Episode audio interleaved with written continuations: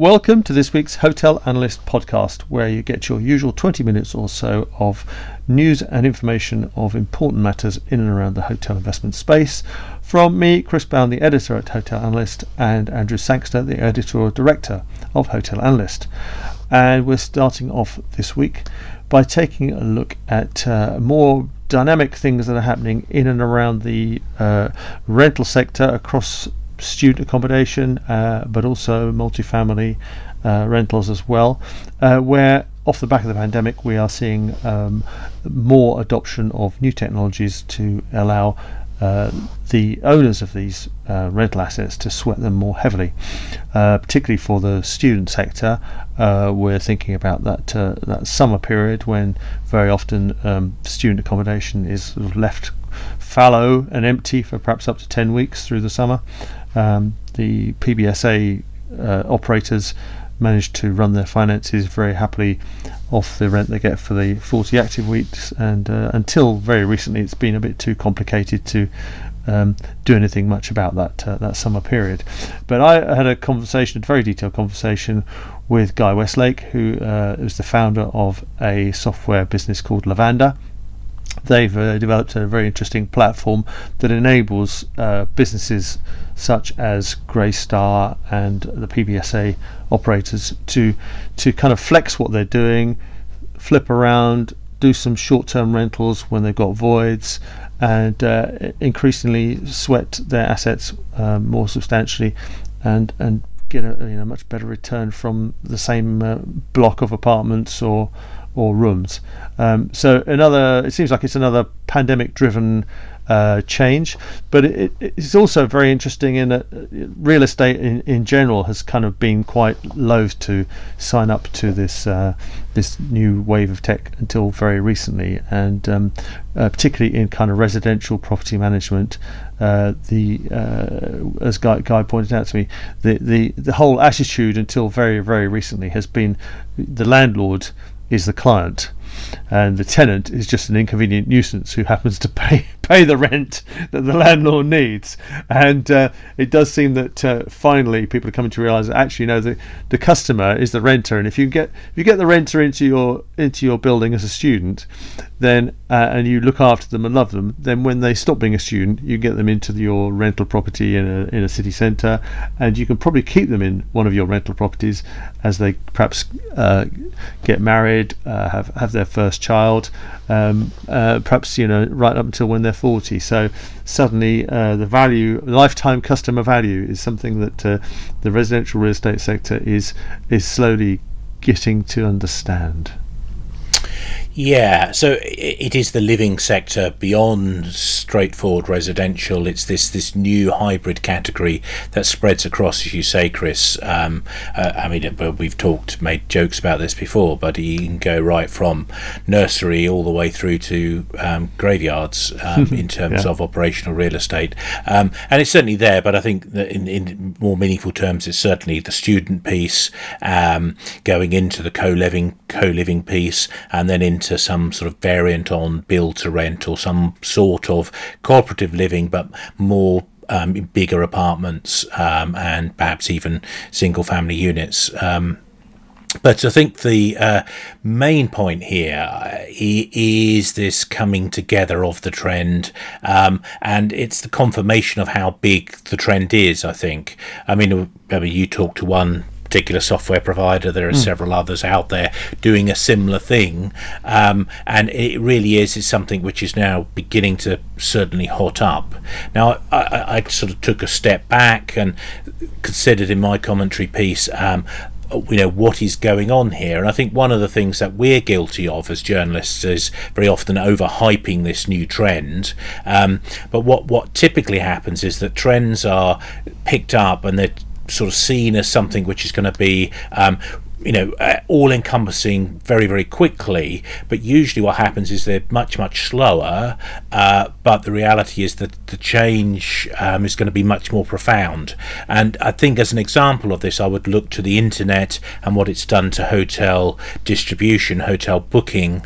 Um, so it's been around over 25 years, but only this year is it actually taking up 50% of all um, that's online is taking up um, 50% of all hotel bookings by revenue. So it's taken an incredibly long while to get to that halfway point, if you like.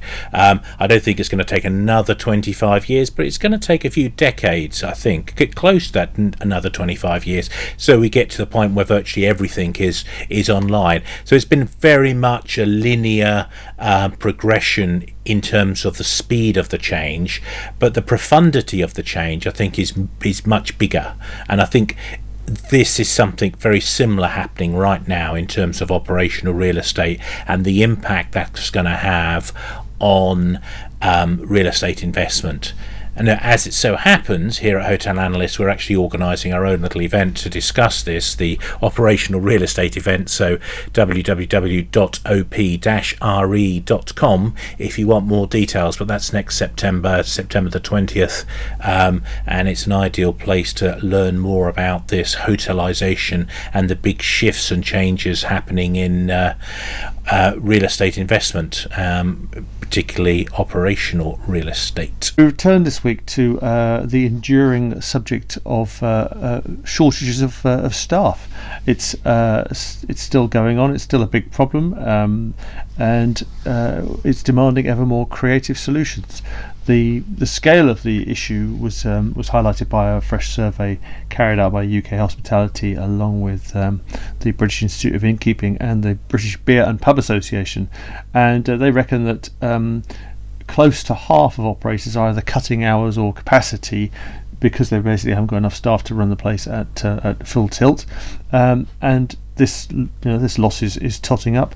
Um, one thing that particularly drew my eye was uh, the uh, expanding uh, group called the Inn Collection, who've been buying up lots of uh, hotels with good food and beverage operations, particularly in the north of England. Um, and they've actually purchased a hotel in the Lake District uh, for over a million pounds, um, which they're just buying purely to house their staff who are working at their other local nearby hostelries. So that's quite a commitment to um, uh, giving your, your, staff somewhere to live. but there's lots of other kind of issues continuing as as companies struggle to um, fill those empty uh, posts. Um, obviously, there's some poaching going on. Um, and it's not really fundamentally solving the problem. Um, there are some longer term efforts going on to kind of make the whole sector more attractive and, and do a better job of promoting it to young people who might to get their first job within the sector. Uh, for now, no end in sight. So if you can come up with a tech solution to help your your uh, guests order more things without having to speak to anybody. That's good stuff. If you can find any other tech solutions to help reduce the admin burden at, at all points of the business, then why not take it up now? Because now seems like a, a very good time to switch. Yeah, the important thing is with these solutions, um, basically what we're talking about is productivity. We're um, doing more with fewer people. Mm. Um, and if you do that, you can actually pay those people more. Um, and that actually is not inflationary. So, one of the big issues we have today, of course, is inflation. So, we head into that double digit inflation. There's a great fear of a wage price spiral happening. Wages get shunted up. Um, companies respond by shunting up prices. Um, then wages have to go up again, blah blah blah, and and you just get this upwards um, um, spiraling of pricing um, um and this entrenched inflation. Now, if you can deliver uh, uh, better wages via productivity increases, that helps cut that out because uh, that can that means you can maintain your profit margins without having to push your prices up. So that's the holy grail we, we need to be hunting for. I mean, it's something which we really haven't done enough of in the hotel sector ever, really. Um, so this just might be the catalyst for some meaningful change in that area. Um, in my commentary, I looked um, uh, really at the broader brought this into the broader recovery that's going on at the moment and how this is a weird recovery. So, normally after a recession, a demand crash induced recession, um, what we see is a sort of limping back to, to health. But what we've got at the moment is a very weird situation in which we've got you know, more demand than the industry can cope with. Um, and we've got you know it, it, it, was a crisis that was caused by supply constraint almost the ultimate supply constraint of governments forcing us to shut the business you know shutting these businesses down um, and and we've now gone into a less severe but still quite um, meaningful supply problems in terms of uh, input prices going up, um, energy notably, of course, um, but also ongoing um, issues with food. Um, I got really boring um, in terms of my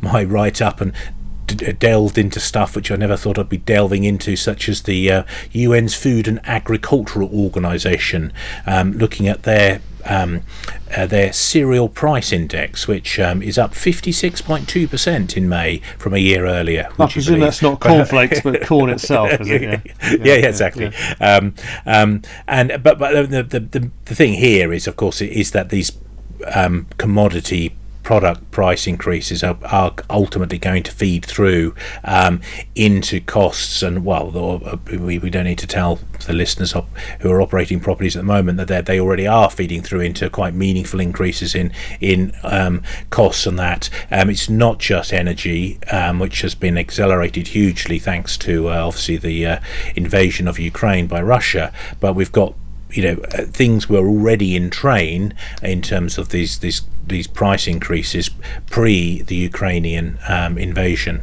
Um, but I think there is relatively good news in that unless you think prices are going to carry on growing at the pace they have been growing, um, it means that they won't next year or as we get into this be a ongoing source of inflationary pressure. And in fact, there's some good news if you look at this uh, uh, UN Food and Agricultural Organization price index.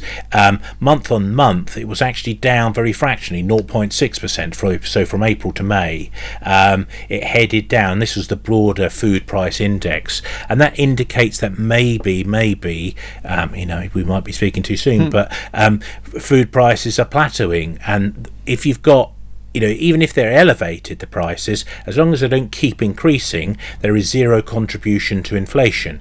Similar with oil, um, the International Energy Agency is saying that, you know, yes, the benchmark Brent was up 70% from a year earlier, but there are signs, certainly for the rest of this year, that that's probably not going to carry on growing. It has some fears about where we are um, into 2023, given the comeback of um, uh, China, um, hopeful comeback of China if it, it eventually drops its ridiculous lockdowns. Um, uh, but then that is somewhat dependent on where OPEC Plus goes um, in terms of their production. They've certainly got capability to increase production, and if they do, and they hold prices at their current elevated levels, which should be good enough for them, um, that means that again we won't see that inflationary input. So what we have left is the residual impact of this in terms of how that's knocked on to prices, um, which are which are pushed up. Um, so I certainly think we're going to see prices jump quite markedly. Um, within our sector, and rightly so, but that should, I hope, afford us the opportunity to start paying our people a little better, which I think is good for the long term health of this industry. So, if, if we can actually get in, um, some inevitably inflationary price increases, but but hopefully some non-inflationary price increases thanks to productivity improvements. I think that's a net positive for this industry coming out of this uh, recession and into the uh, recovery. And the final thing on this is is you know w- where are we heading right now? So there's doom and gloom surrounding us. Um, there was a great note put out by Bernstein this week, and I really like the analogy they used, and it's about headwinds and tailwinds. Um, and the, the point, and I'll quote them, um, they said, We are still running 100 miles per hour away from the pandemic, and so can absorb a 50 mi- uh, miles per hour recession and still make positive progress. I think that's a very good point. It's the net here that really matters. Yes, we have got headwinds, no question, and there is certainly a significant downturn and possibly a recession on the way um, in the next six to 12 months. Um, but if the tailwinds continue to accelerate our progress beyond that, um, we're going to still be looking good and we're still going to be in positive territory as a sector, despite um, the rest of the economy um, uh, being left behind from us. Now, we've had a couple of uh, substantial investment deals announced in the last uh, week or so both covering interesting businesses that are fundamentally uh, hotel businesses, but also have a substantial kind of hybrid element to uh, their their revenues.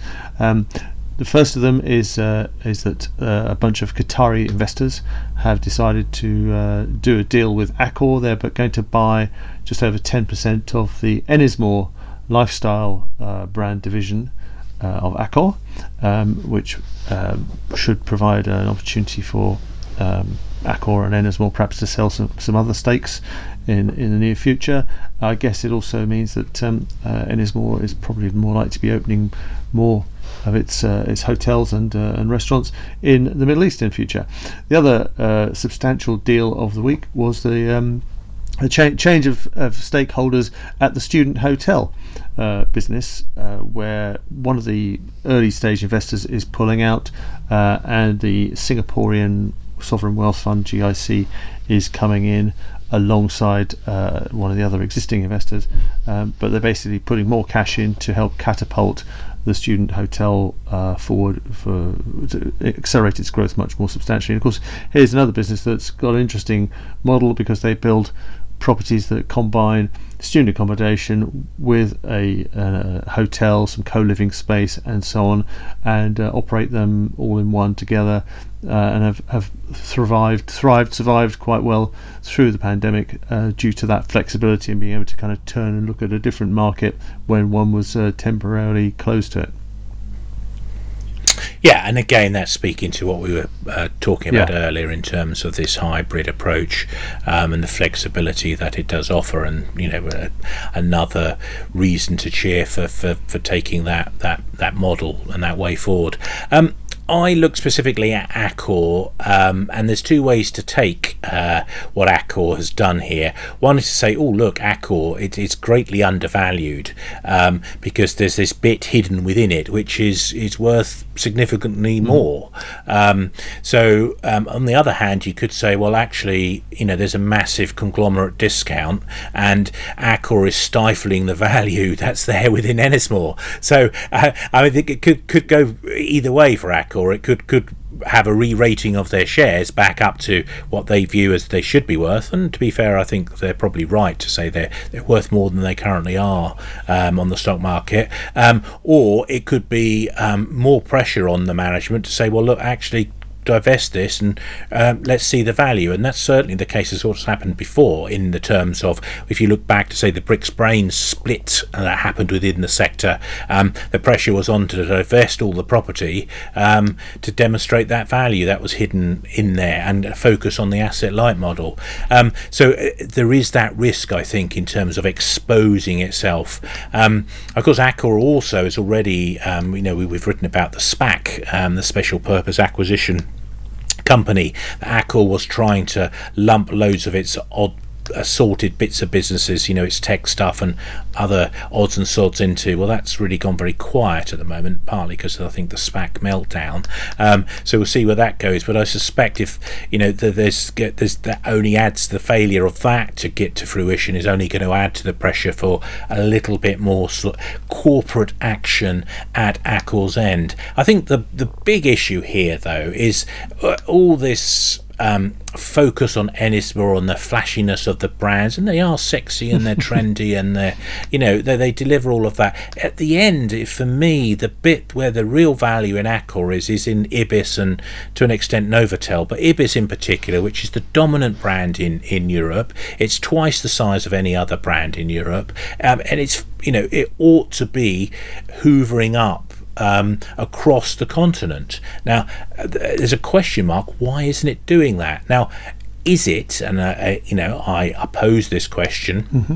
Because they have now gone fully asset light. If you look at uh, Whitbread with Premier Inn, it has become the UK's dominant hotelier, and indeed Travelodge become sort of number two, certainly within the economy segment, um, uh, thanks to using um, an asset heavy strategy, leases in the case of Travelodge, a combination of ownership and lease in the case of Whitbread. Um, um, they did that, and I'd contrast that with um, the, our older listeners will remember Bass when they had um, um, they bought the Holiday Inn portfolio back in '89. Um, they had the biggest land bank in the in, in the UK with, with their with their pub estate. They were the biggest pub um, managers, um, um, but they didn't. They decided to stay pure and go asset light with with it because they felt that was going to undermine what Holiday Inn was. But unfortunately, that meant Holiday Inn Express um, didn't become the the the the dominant brand in the UK. I think it had the potential to become, um, and instead you know that was handed over to Premier Inn. Um, so I, I, think there's a miss there, and I wonder actually whether there could be a miss here in terms of Accor and the potential for Ibis for its failure to to um, carry on with its asset light. Uh, rather, its asset heavy strategy. It was at one point going to keep um, leases. That's now off the agenda for Accor. But I would contrast this with B&B hotels, currently owned by Goldman Sachs funds, um, and um, B&B is open. B&B is opening at the rate of uh, one hotel a week. Now, you know, Ennismore, yes, they're bigger hotels and more valuable in terms of fee income, but it's one every two weeks. Uh, so, you know, we've got this B&B racing away here. Um, why isn't Ibis doing the same thing, um, given its much greater scale and size it ought to be able to exploit? Um, and there is a question mark against that, I would suggest. And maybe actually the thing here is not so much creating value by spinning off Ennismore, but by creating value by spinning off Ibis and Novotel. Mm. Now, our five star and no star awards for this week. And for five stars, I think we're heading over to Scandinavia, Andrew. Yes, indeed. So, uh, um, Nordic Choice Hotels have rebranded. Interestingly, making an announcement on Sunday. It was a bizarre day to make the announcement, but they um, maybe they were just getting a head start ahead. It was midsummer in Scandiland, isn't it? So they they all dance around the maypole. Um, that time of year. Um, so maybe that's that's why. But um, yeah, so they're renaming themselves Strawberry, which I think is an indication that you know they they are um, maybe, shall we say, moving away from their relationship with hmm. choice. Mm. Um, who's who knows? They've certainly been growing the number of independent hotels they have, and they've been, you know, they've got a relationship now with Starwood Capital. Um, so maybe their head has been turned away from that, and certainly with choice and its new focus with Radisson, maybe that will speed the whole process up. But uh, we'll we'll await that with interest. But certainly, I think the announcement of Strawberry Strawberry, the announcement that it's going to double in size over the next decade, very interesting and very exciting. And no stars this week go to the Arora Group in the UK, who've uh, uh, performed a bit of a misstep by starting some construction work in the grounds of their uh, Fairmont Hotel uh, near Windsor. They started building some some tree lodges and uh, it was someone's someone forgot to put the planning application in. So um, no stars for that uh, that that mistake. But I think we're going to flip it around and give five stars to Surinder Arora, are we, for his contract? Yeah, I think so because yeah, turning up actually at the council planning meeting and apologising in person and making the effort um, to do that and make a profound apology um, on personally and on behalf of um, um, the company. So I think I think that's that. I'm going to also add in another oh, no okay. star mm-hmm. actually, just sneak one in, which is I'm off tomorrow to um, a conference in Bangkok, and oh my goodness, the airlines, ah, the horror show. so I have had my my um, flights adjusted continuously over the last few days. So I started off, um, you know, having a nice mini layover of about two hours in um, Doha, and they've managed to now extend that to nine hours. And that's you know you get the choice. You get an email comes through that says if you you can either cancel your flight or you can accept our our new flight schedule. I thought, oh great, you know. um, so I did phone them up to moan about this, and they said, well, you can change your flights, but it's going to cost you uh, two thousand pounds. So I thought, oh, being a given that's twice as much I'm spending on the whole trip, I decided decided against it.